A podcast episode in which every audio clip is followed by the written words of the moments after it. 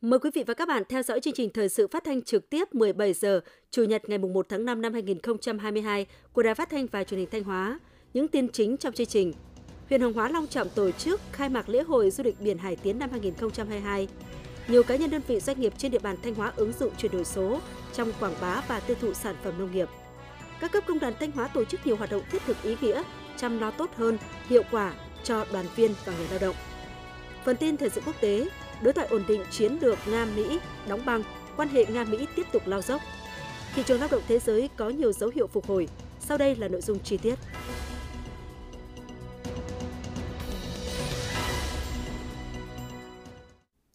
Tối qua ngày 30 tháng 4, tại quảng trường trung tâm khu du lịch sinh thái biển Hải Tiến, Ủy ban dân huyện Hoàng Hóa đã long trọng tổ chức khai mạc lễ hội du lịch biển Hải Tiến năm 2022. Dự lễ khai mạc có các đồng chí Đỗ Trọng Hưng, Ủy viên Trung ương Đảng, Bí thư tỉnh ủy, Chủ tịch Hội đồng nhân dân tỉnh, Lê Huy Ngọ, nguyên Ủy viên Trung ương Đảng, nguyên Bộ trưởng Bộ Nông nghiệp và Phát triển nông thôn, Chủ tịch Hội đồng Hương Thanh Hóa tại Hà Nội, lại Thế Nguyên, Phó Bí thư Thường trực Tỉnh ủy, Trường đoàn đại biểu Quốc hội Thanh Hóa, các đồng chí trong ban thường vụ, Phó Chủ tịch Hội đồng nhân dân, Phó Chủ tịch Ban dân tỉnh, các đồng chí nguyên là lãnh đạo tỉnh qua các thời kỳ cùng đông đảo nhân dân và du khách. Với chủ đề Hải Tiến tình biển tình người, chương trình khai mạc lễ hội du lịch biển năm nay gồm rất nhiều tiết mục nghệ thuật đặc sắc. Bên cạnh các nhạc sĩ, ca sĩ vũ đoàn chuyên nghiệp trong và ngoài tỉnh, chương trình còn có sự tham gia biểu diễn của các ca sĩ, diễn viên quần chúng huyện Hoàng Hóa, tạo nên sắc màu văn hóa nghệ thuật đa dạng và độc đáo hấp dẫn đối với các đại biểu, người dân và du khách. Chương trình nghệ thuật được dàn dựng thành hai chương, quê hương biển gọi và đón bình minh, với sự kết hợp của hiệu ứng âm thanh ánh sáng, sân khấu hiện đại sôi động, vừa thể hiện tình yêu quê hương đất nước, vừa tái hiện bức tranh lung linh của tình người tình biển với một hải tiến đang vươn mình đón bình minh rạng rỡ. Đây là hoạt động mở đầu cho mùa du lịch năm 2022 nhằm tiếp tục giới thiệu, quảng bá tiềm năng thế mạnh, sự phát triển mạnh mẽ của du lịch Hải Tiến, qua đó thu hút đông đảo du khách và các nhà đầu tư đến với Hải Tiến. Sau 10 năm đi vào hoạt động, khu du lịch sinh thái biển Hải Tiến, huyện Hoàng Hóa hiện có 78 cơ sở kinh doanh dịch vụ lưu trú với khoảng 6.500 phòng nghỉ. Hệ thống nhà hàng, dịch vụ vui chơi giải trí từng bước được đầu tư phát triển, đã trở thành điểm du lịch hấp dẫn đối với du khách trong và ngoài tỉnh. Mỗi năm đón hàng trăm nghìn lượt du khách đến tham quan nghỉ dưỡng. Tiếp nối những hè sôi động tại thành phố biển Sầm Sơn, tối ngày 30 tháng 4 tại sân khấu quảng trường biển, đêm nhạc trẻ N NDM mở đầu cho chuỗi chương trình nghệ thuật vào tối thứ Bảy hàng tuần Sunfit Sầm Sơn 2022 đã mang đến cho du khách một đêm nhạc sôi động đáng nhớ. Với chủ đề nhạc trẻ và MDM, chương trình có sự tham gia của nhiều nghệ sĩ nổi tiếng như ca sĩ, nhạc sĩ Khắc Việt, ca sĩ Thu Hằng Sa Mai Điểm Hẹn, ca sĩ Việt Sơn, nhóm Baby Modern Star, vũ đoàn Camelia, DJ Hùng Anh. Chương trình nghệ thuật Sầm Sơn Sunfit 2022 nằm trong chuỗi các hoạt động lễ hội du lịch biển 2022 với chủ đề Sầm Sơn bay cao vươn xa. Tại đêm nhạc, khán giả được khoa mình vào những điệu nhảy sôi động, cảm nhận hơi thở truyền thống của nghệ thuật dân gian và trái hết mình với văn hóa đường phố của rap và hip hop. Chuỗi chương trình Sunfit Thanh Hóa diễn ra tại sân khấu quảng trường biển Sầm Sơn, Sun Grand Boulevard vào các ngày thứ bảy hàng tuần và kéo dài suốt hơn 4 tháng hè. Mỗi tuần Sunfit sẽ mang đến cho khán giả những không gian âm nhạc phong phú và hoàn toàn khác biệt như nhạc trẻ, EDM, nhạc pop, nghệ thuật dân gian, nhạc quốc tế, nhạc hiện đại, nhạc bolero, rock, world music, world music, rap, hip hop, quy tụ nhiều tên tuổi nghệ sĩ được khán giả yêu mến với những tiết mục được đầu tư dàn dựng độc đáo. Đây là chuỗi sự kiện quy mô lớn do tập đoàn Sun Group đồng hành tổ chức với nhiều hoạt động lần đầu tiên diễn ra tại Sầm Sơn. Kỳ nghỉ lễ 30 tháng 4 và mùng 1 tháng 5 năm nay kéo dài 4 ngày. Trong những ngày nghỉ, các bệnh viện công lập và tư nhân trong tỉnh vẫn đảm bảo thường trực 24 trên 24 giờ nhằm xử lý kịp thời các trường hợp cấp cứu, đồng thời sẵn sàng hỗ trợ kỹ thuật kịp thời cho tuyến dưới khi có yêu cầu, ghi nhận của phóng viên Thủy Dung. Ngay trong ngày đầu tiên của kỳ nghỉ lễ 30 tháng 4 tại Trung tâm cấp cứu và hồi sức tích cực ngoại khoa Bệnh viện Đa khoa tỉnh Thanh Hóa, lượng bệnh nhân tăng mạnh so với ngày thường. Chỉ tính riêng buổi sáng, trung tâm đã tiếp nhận hơn 40 bệnh nhân cấp cứu các bệnh lý nội khoa và tai nạn giao thông, tăng khoảng 30% so với những ngày trước đó. Thạc sĩ bác sĩ nội trú Lê Xuân Quý, Trung tâm cấp cứu và hồi sức tích cực ngoại khoa Bệnh viện Đa khoa tỉnh Thanh Hóa nói. Khá nhiều bệnh nhân nặng, có cả bệnh nhân nội khoa nặng và đồng thời các bệnh nhân các bệnh nhân về chấn thương cũng chiếm tương đối chiếm khoảng 50%. Ban lãnh đạo khoa đã tăng cường nhân lực, à, tăng ờ, số lượng ờ, cán bộ, bác sĩ điều trị, điều dưỡng để đảm bảo cái kiếp trực được xử lý tốt nhất cho bệnh nhân. Trong ngày hôm qua, Bệnh viện Phổi Thanh Hóa đã khôi phục lại tất cả các hoạt động khám chữa bệnh chuyên ngành lao phổi sau một thời gian dài tạm dừng hoạt động để tập trung điều trị cho bệnh nhân COVID-19. Thạc sĩ bác sĩ Lê Kim Đức, Phó Giám đốc Bệnh viện Phổi Thanh Hóa cho biết thêm. Cán bộ nhân viên bệnh viện thì rất là vui mừng phấn khởi. Trong ngày đầu ờ, ờ, bệnh viện được hoạt động trở lại thì ờ, số lượng bệnh nhân cũng đang còn ít là vì cái dịp nghỉ lễ Thế nhưng mà bệnh viện cũng sẵn sàng ừ, bố trí nhân lực trực khám chữa bệnh đầy đủ để mà cấp cứu cũng như là cứu chữa kịp thời cho bệnh nhân đến khám. Mặc dù Sở Y tế tỉnh Thanh Hóa chỉ đạo yêu cầu bắt buộc đảm bảo cấp cứu điều trị bệnh nhân trong dịp nghỉ lễ, nhưng nhiều bệnh viện vẫn duy trì hoạt động khám bệnh thông thường cho người bệnh nhằm giảm áp lực về số lượng bệnh nhân đến khám đông sau khi kỳ nghỉ lễ 30 tháng 4, mùng 1 tháng 5 đồng thời tăng cường nhân lực cho các khoa trọng điểm như cấp cứu, ngoại chấn thương. Bác sĩ chuyên khoa 1 Nguyễn Thị Hường, Phó Giám đốc Bệnh viện Đa khoa thị xã Bỉm Sơn cho biết. À, hiện tại là bệnh viện đang có 103 bệnh nhân điều trị nội trú. Còn à, Ờ, cái công tác mà thường trực cấp cứu và công tác ờ, ờ, cung ứng vật tư hóa chất để phục vụ cấp cứu thì à, bệnh viện đã triển khai đầy đủ tất cả các khoa, các khoa lâm sàng chủ yếu thì à, khi mà vào viện trong những ngày nghỉ như thế này chủ yếu là các khoa lâm sàng nên là bệnh viện đã bố trí toàn bộ uh, tất cả các khoa phòng đều phải chuẩn bị các cái cơ số thuốc cấp cứu, giường cấp cứu và nhân lực. Ngoài việc đảm bảo trực 24 trên 24 giờ đầy đủ theo 4 cấp, trực lãnh đạo, trực chuyên môn, trực hành chính, hậu cần và trực bảo vệ tự vệ, các bệnh viện công lập và tư nhân trên địa bàn tỉnh đã kiện toàn các đội cấp cứu lưu động và phân công lực lượng trực ngoại viện sẵn sàng ứng phó với các tình huống khẩn cấp như tai nạn giao thông, ngộ độc thực phẩm hàng loạt, các tình huống thiên tai, dịch bệnh. Quý vị và các bạn đang nghe chương trình thời sự phát thanh của Đài Phát thanh Truyền hình Thanh Hóa. Chương trình đang được thực hiện trực tiếp trên sóng FM tần số 92,3 MHz. Tiếp theo là những thông tin đáng chú ý mà phóng viên đài chúng tôi vừa cập nhật. Thưa quý vị và các bạn, tháng công nhân năm 2022 đang được các cấp công đoàn trong tỉnh tổ chức nhiều hoạt động thiết thực nhằm chăm lo tốt hơn hiệu quả cho đoàn viên và người lao động, từ đó giúp người lao động nâng cao ý thức trách nhiệm, hăng hái thi đua lao động sản xuất, có phần quan trọng giúp các đơn vị doanh nghiệp nhanh chóng phục hồi hoạt động sản xuất kinh doanh sau thời gian bị ảnh hưởng bởi dịch COVID-19, phóng viên Lê Quỳnh đưa tin. Nhiều phong trào thi đua yêu nước được phát động, thu hút đông đảo công nhân viên chức lao động tích cực tham gia. Các chương trình phúc lợi đảm bảo quyền lợi cho người lao động tiếp tục được triển khai. Những vấn đề bức xúc trong công nhân viên chức lao động được kịp thời giải quyết. Các hoạt động tuyên truyền phổ biến pháp luật, văn nghệ thể thao được tổ chức phù hợp với các cấp độ phòng chống dịch bệnh COVID-19 và thiết thực, hấp dẫn đối với đông đảo đoàn viên, công nhân lao động. Nhiều phần quà được trao tặng cho người lao động có hoàn cảnh khó khăn. Đó là những hoạt động nổi bật đang được các cấp công đoàn Thanh Hóa thực hiện trong tháng công nhân năm nay tháng công nhân năm 2022 với chủ đề Công nhân Thanh Hóa tiên phong sáng tạo, trách nhiệm an toàn thích ứng được Liên đoàn Lao động tỉnh xác định là đợt cao điểm chăm lo bảo vệ quyền lợi ích hợp pháp chính đáng của người lao động. Theo đó, Liên đoàn Lao động tỉnh và tất cả 35 công đoàn cấp trên cơ sở trong tỉnh đều triển khai phát động tháng công nhân phối hợp với các cấp chính quyền, chuyên môn, doanh nghiệp thăm hỏi tặng quà, trao máy ấm công đoàn cho công nhân lao động có hoàn cảnh khó khăn, bị bệnh hiểm nghèo, tai nạn lao động với tổng trị giá hơn 16,2 tỷ đồng đồng thời đẩy mạnh các phong trào thi đua, đặc biệt là phong trào thi đua công nhân viên chức lao động chung sức hiện thực hóa khát vọng xây dựng quê hương Thanh Hóa văn minh, thịnh vượng giai đoạn 2021-2030 và thực hiện một triệu sáng kiến nỗ lực vượt khó, sáng tạo, quyết tâm chiến thắng đại dịch COVID-19 nhằm phát huy vai trò tiên phong, trách nhiệm của công nhân đối với đơn vị doanh nghiệp. Để các hoạt động chăm lo cho người lao động không chỉ dừng lại ở tháng công nhân mà phải được thực hiện một cách thường xuyên liên tục và đem lại hiệu quả thiết thực Thời gian qua, các cấp công đoàn trong tỉnh luôn chủ động nắm bắt tâm tư nguyện vọng của người lao động để kịp thời phối hợp với chủ sử dụng lao động thực hiện các chính sách phúc lợi đảm bảo đời sống việc làm thu nhập cho người lao động.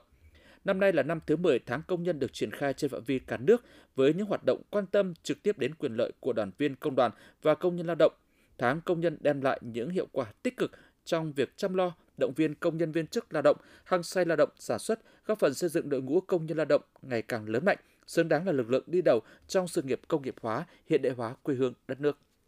Liên đoàn Lao động huyện Thọ Xuân vừa tổ chức lễ công bố quyết định thành lập công đoàn cơ sở công ty trách nhiệm hạn giày Adina Việt Nam chi nhánh Thọ Xuân. Theo quyết định thành lập công đoàn cơ sở công ty trách nhiệm hạn giày Arena Việt Nam chi nhánh Thọ Xuân gồm 2.159 đoàn viên, ban chấp hành công đoàn lâm thời gồm 7 đồng chí, đồng chí Phạm Thị Dung được chỉ định làm chủ tịch lâm thời công đoàn của công ty. Phát biểu tại buổi lễ, đồng chí Lê Trung Văn, trưởng ban tổ chức Liên đoàn Lao động tỉnh mong muốn Công đoàn cơ sở Công ty trách nhiệm hữu hạn giày Adina Việt Nam chi nhánh Thọ Xuân ngay sau khi được thành lập phải xây dựng các quy chế hoạt động, phân công nhiệm vụ từng đồng chí, ủy viên ban chấp hành thực hiện tốt chức năng đại diện bảo vệ quyền lợi ích hợp pháp chính đáng của người lao động phối hợp với ban giám đốc tổ chức các phong trào thi đua nâng cao chất lượng hiệu quả kinh doanh, góp phần tăng thu nhập, ổn định việc làm, nâng cao đời sống cho cán bộ người lao động, đưa công ty ngày càng phát triển. Công đoàn cơ sở công ty trách nhiệm hạn một thành viên Sông Chu vừa tổ chức lễ phát động tháng công nhân, tháng hành động về an toàn vệ sinh lao động năm 2022 để tiếp tục đồng hành cùng công ty vì việc làm đời sống người lao động trong tháng công nhân, tháng hành động về an toàn vệ sinh lao động năm 2022. Ban Thường vụ Công đoàn công ty đặt ra mục tiêu đẩy mạnh công tác tuyên truyền và tư vấn pháp luật cho người lao động, tổ chức các phong trào thi đua yêu nước trong cán bộ đoàn viên người lao động, đẩy mạnh các hoạt động chăm lo bảo vệ quyền, lợi ích hợp pháp chính đáng cho người lao động, tiếp tục đổi mới, nâng cao chất lượng hoạt động của tổ chức công đoàn, chủ động tham gia phối hợp với người sử dụng lao động, ra soát, bổ sung và giám sát việc thực hiện nội quy quy định, biện pháp đảm bảo an toàn vệ sinh lao động, cải thiện điều kiện lao động, giảm thiểu môi trường lao động, hạn chế tai nạn lao động, bệnh nghề nghiệp. Tại lễ phát động, lãnh đạo Liên đoàn Lao động tỉnh, Công đoàn ngành nông nghiệp và phát triển nông thôn, công ty trách nhiệm hạn một thành viên Sông Chu đã trao 18 xuất quà cho người lao động tiêu biểu. Nhân dịp lễ kỷ niệm 115 năm du lịch Sầm Sơn, 5 năm thành lập thành phố Sầm Sơn và khai mạc lễ hội du lịch biển năm 2022, tại phố đi bộ đường Thanh Niên, thành phố Sầm Sơn, Văn phòng điều phối chương trình xây dựng nông thôn mới tỉnh phối hợp với các huyện thị xã thành phố đã tổ chức trưng bày giới thiệu sản phẩm ô cốp và các sản phẩm tiềm năng ô cốp của tỉnh Thanh Hóa. Theo đó, 27 huyện, thị xã, thành phố và các chủ thể sản xuất các sản phẩm ô cốp, sản phẩm tiềm năng ô cốp trên địa bàn tỉnh đã đăng ký xây dựng 12 gian hàng với hàng trăm sản phẩm đặc sắc, tiêu biểu để giới thiệu đến khách hàng và du khách.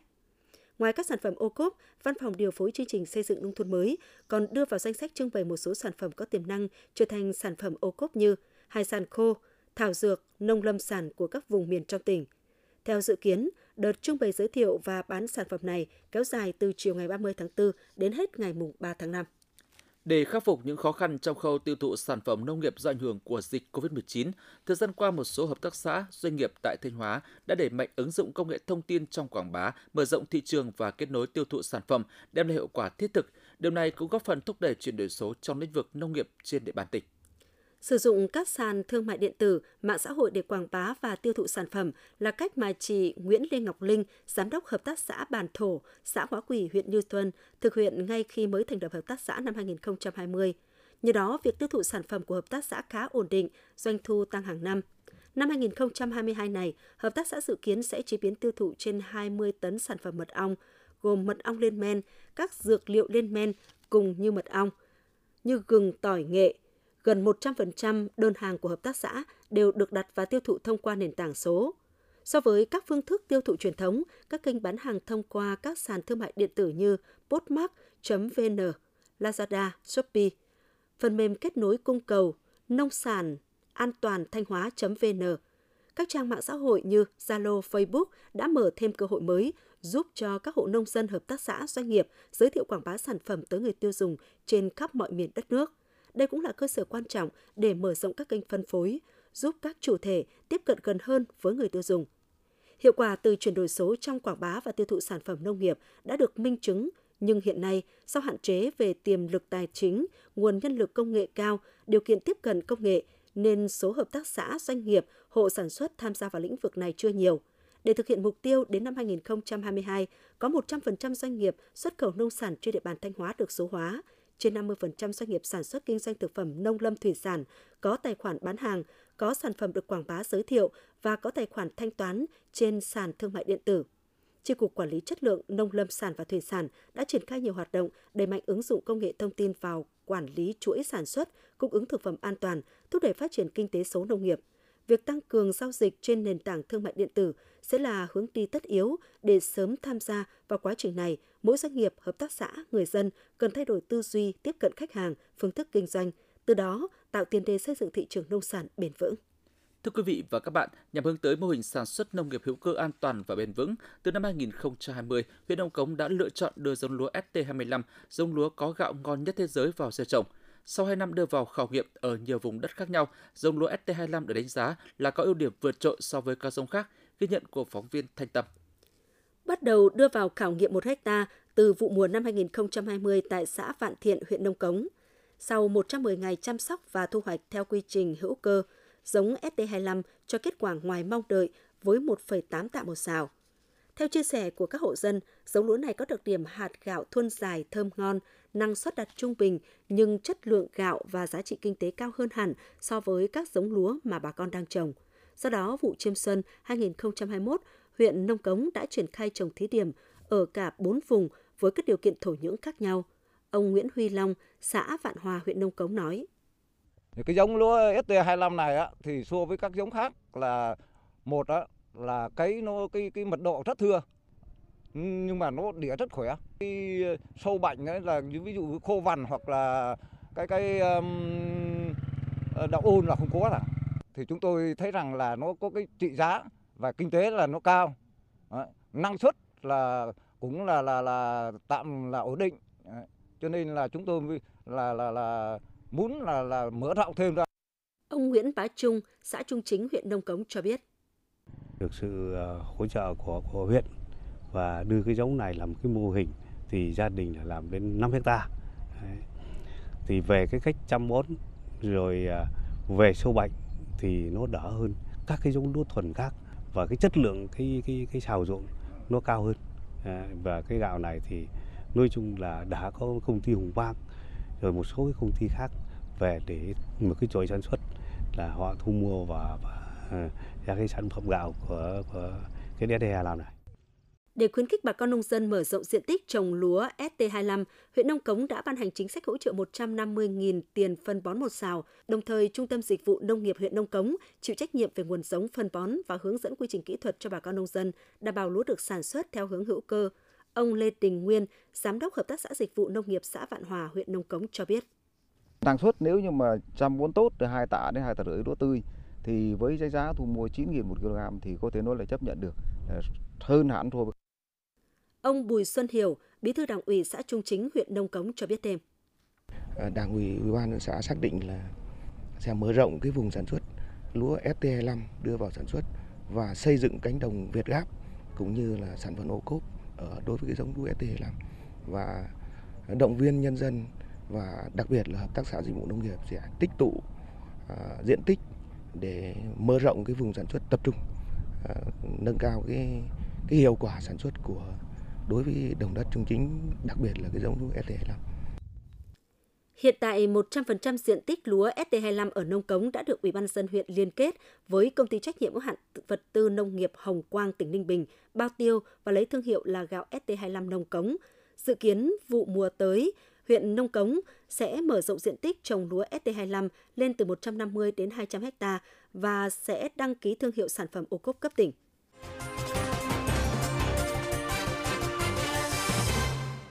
Thưa quý vị và các bạn, theo lộ trình năm học 2022-2023, chương trình giáo dục phổ thông 2018 tiếp tục được triển khai đối với lớp 10.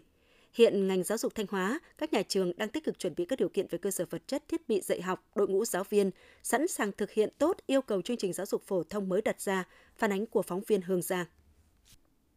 Năm học 2022-2023, học sinh lớp 10 sẽ được học theo chương trình giáo dục phổ thông mới – Do đó, để chuẩn bị tốt các điều kiện đáp ứng yêu cầu của chương trình phổ thông mới, trường Trung học phổ thông Hàm Rồng, thành phố Thanh Hóa đã tổ chức cho đội ngũ giáo viên tìm hiểu kỹ về sách giáo khoa, thảo luận và lựa chọn danh mục sách giáo khoa mới gửi về Sở Giáo dục. Cùng với công tác chuẩn bị về cơ sở vật chất, đội ngũ, nhà trường cũng sẽ tích cực tuyên truyền để phụ huynh học sinh chuẩn bị dự thi vào trường, hiểu hơn về chương trình giáo dục phổ thông mới, từ đó có sự lựa chọn các tổ hợp môn học phù hợp với điều kiện thực tế của trường và định hướng nghề nghiệp của mỗi học sinh – thầy Thiều Ánh Dương, hiệu trưởng nhà trường chia sẻ.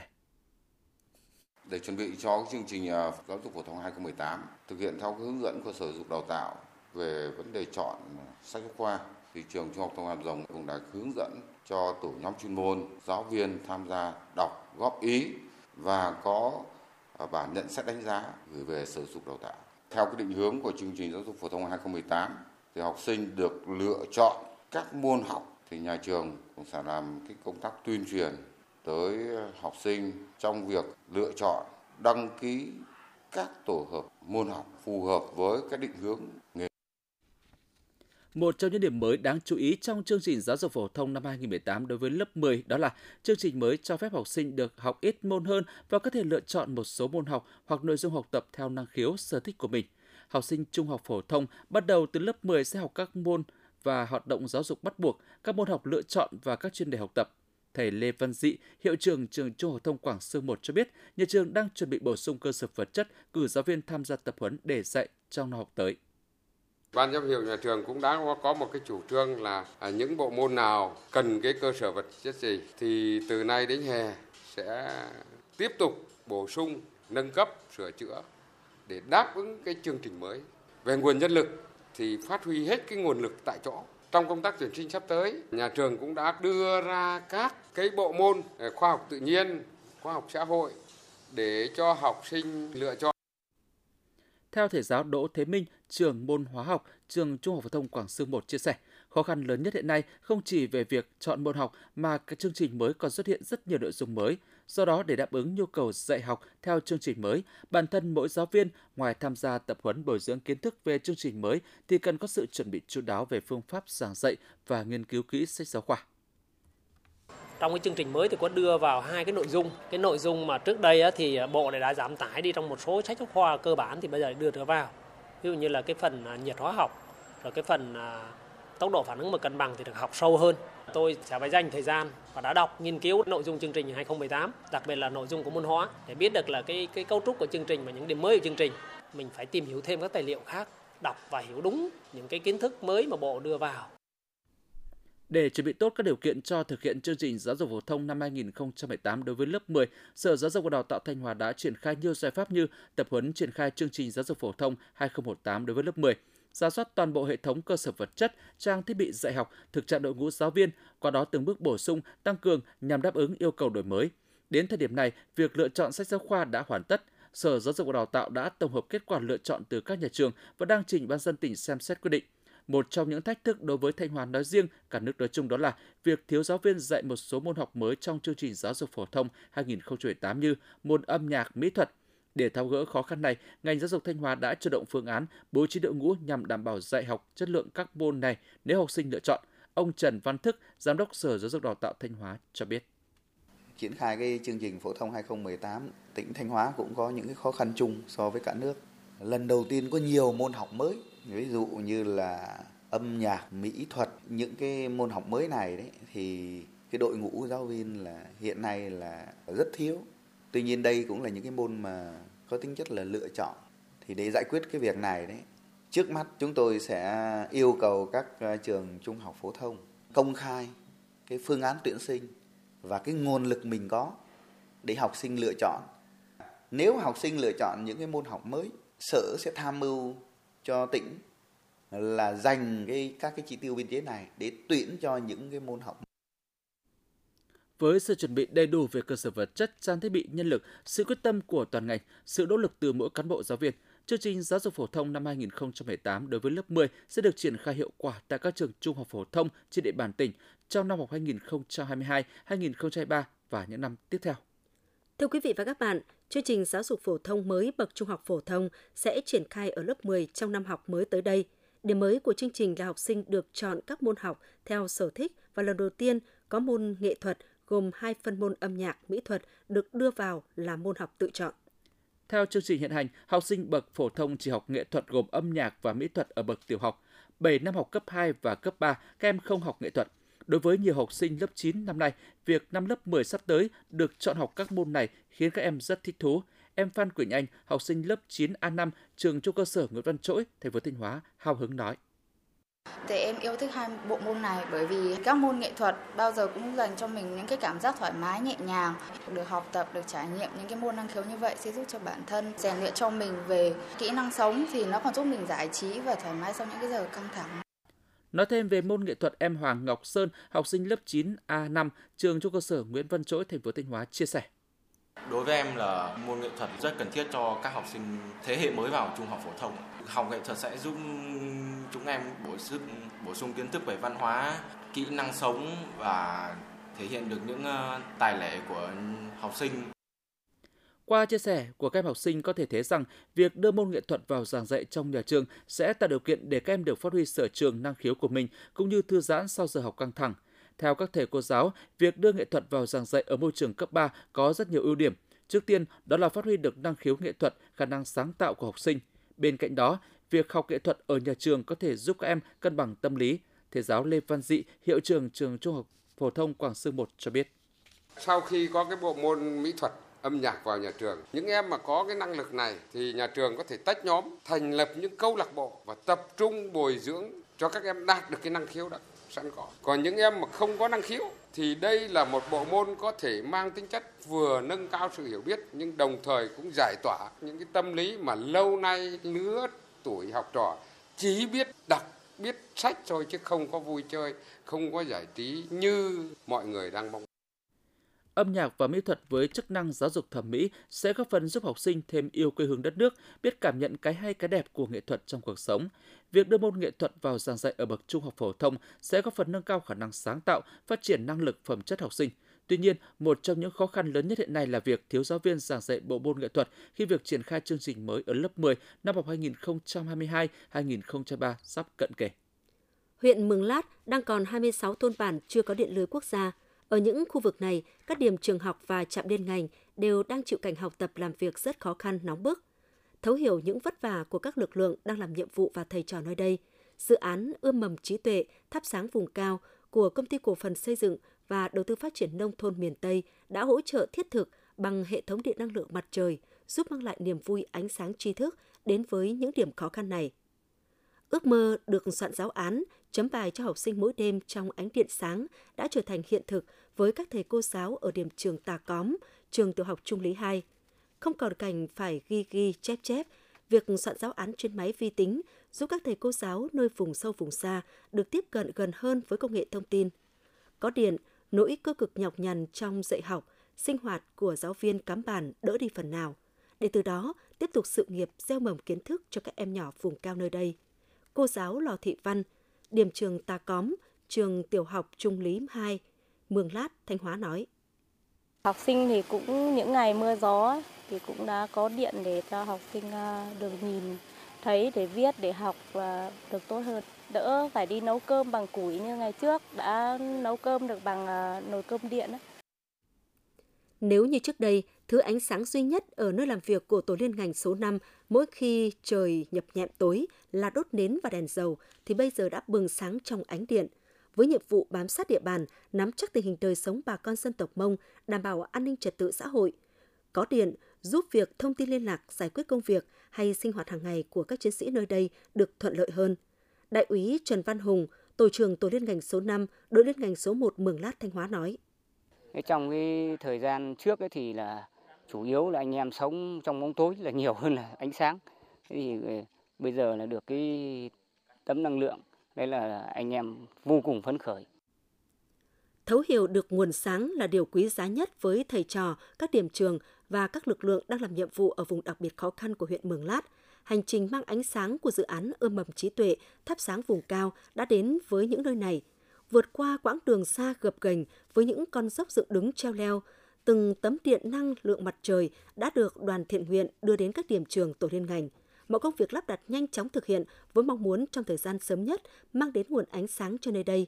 Có điện đã giúp cho từng tiết học của học sinh thêm sinh động thú vị hơn, hoạt động của tổ liên ngành hiệu quả hơn. Ông Nguyễn Văn Bình, Chủ tịch Ủy ban dân huyện Mường Lát, tỉnh Thanh Hóa cho biết. Qua kiểm tra thì chúng tôi thấy là cái hệ thống điện năng lượng mặt trời hoạt động rất là tốt. Thế có đem đủ ánh sáng đến à, các cháu học rồi là tạo điều kiện trong cái việc ban đêm để các thầy cô có cái ánh sáng để soạn bài. Và qua sự giúp đỡ này thì tôi nghĩ là cái chất lượng giáo dục ở trên địa bàn à, huyện Mường Lát sẽ từng bước được nâng cao và qua đó thì cũng tạo điều kiện cho bà con dân nâng cao dân trí và có điều kiện để thoát nghèo. Đến nay, dự án ươm mầm trí tuệ thắp sáng vùng cao của công ty cổ phần xây dựng và đầu tư phát triển nông thôn miền Tây đã hỗ trợ hệ thống điện năng lượng mặt trời cho một tổ liên ngành và 15 điểm trường của các xã Trung Lý Quang Triều và Mường Lý huyện Mường Lát. Ánh sáng điện như tiếp thêm nguồn năng lượng bằng tình thương và sự đồng cảm với nỗi vất vả cơ cực của các lực lượng thầy và trò nơi đây. Đồng chí Phạm Thị Thanh Thủy, Ủy viên Ban Thường vụ, Trưởng ban Dân vận tỉnh ủy, Chủ tịch Ủy ban Mặt trận Tổ quốc tỉnh Thanh Hóa cho biết. Ủy ban Mặt trận Tổ quốc Việt Nam tỉnh Thanh Hóa chúng tôi ghi nhận và đánh giá rất là cao cái việc triển khai cái dự án ươm mầm trí tuệ thắp sáng vùng cao ờ, do công ty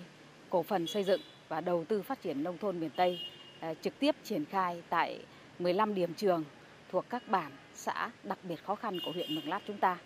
À, đây là một cái chương trình hết sức ý nghĩa và nhân văn thông qua việc triển khai lắp đặt cái hệ thống điện năng lượng mặt trời để giúp cho thầy và trò ờ, ở đang học và giảng dạy ở các cái bản làng đặc biệt khó khăn, các điểm trường ờ, khó khăn trên địa bàn của huyện Mường Lát có ánh sáng, có điều kiện để các thầy ờ, giảng dạy và các cháu thì học tập tốt hơn. Chúng tôi thấy rằng đối với huyện Mường Lát của chúng ta rất cần những cái sự chung tay giúp đỡ và triển khai nhiều hơn nữa các dự án thiết thực hướng tới cộng đồng để giúp cho à, đồng bào dân tộc à, thiểu số miền núi ở huyện Mường Lát chúng ta rồi các địa phương có điều kiện và nguồn lực để chúng ta triển khai đồng bộ các cái chương trình an sinh xã hội tạo điều kiện để bà con vươn lên à, phát triển kinh tế giảm nghèo bền vững trong cái thời gian tới đây. Đối với những điểm trường vùng cao này, dự án ươm mầm trí tuệ thắp sáng vùng cao đang thắp sáng những bài học, những trang sách, sưởi ấm tâm hồn và mở ra một chân trời tri thức mới với các em học sinh đồng bào dân tộc nơi đây. Quý vị và các bạn vừa theo dõi phần tin trong tỉnh, ngay sau đây sẽ là bản tin thời sự quốc tế.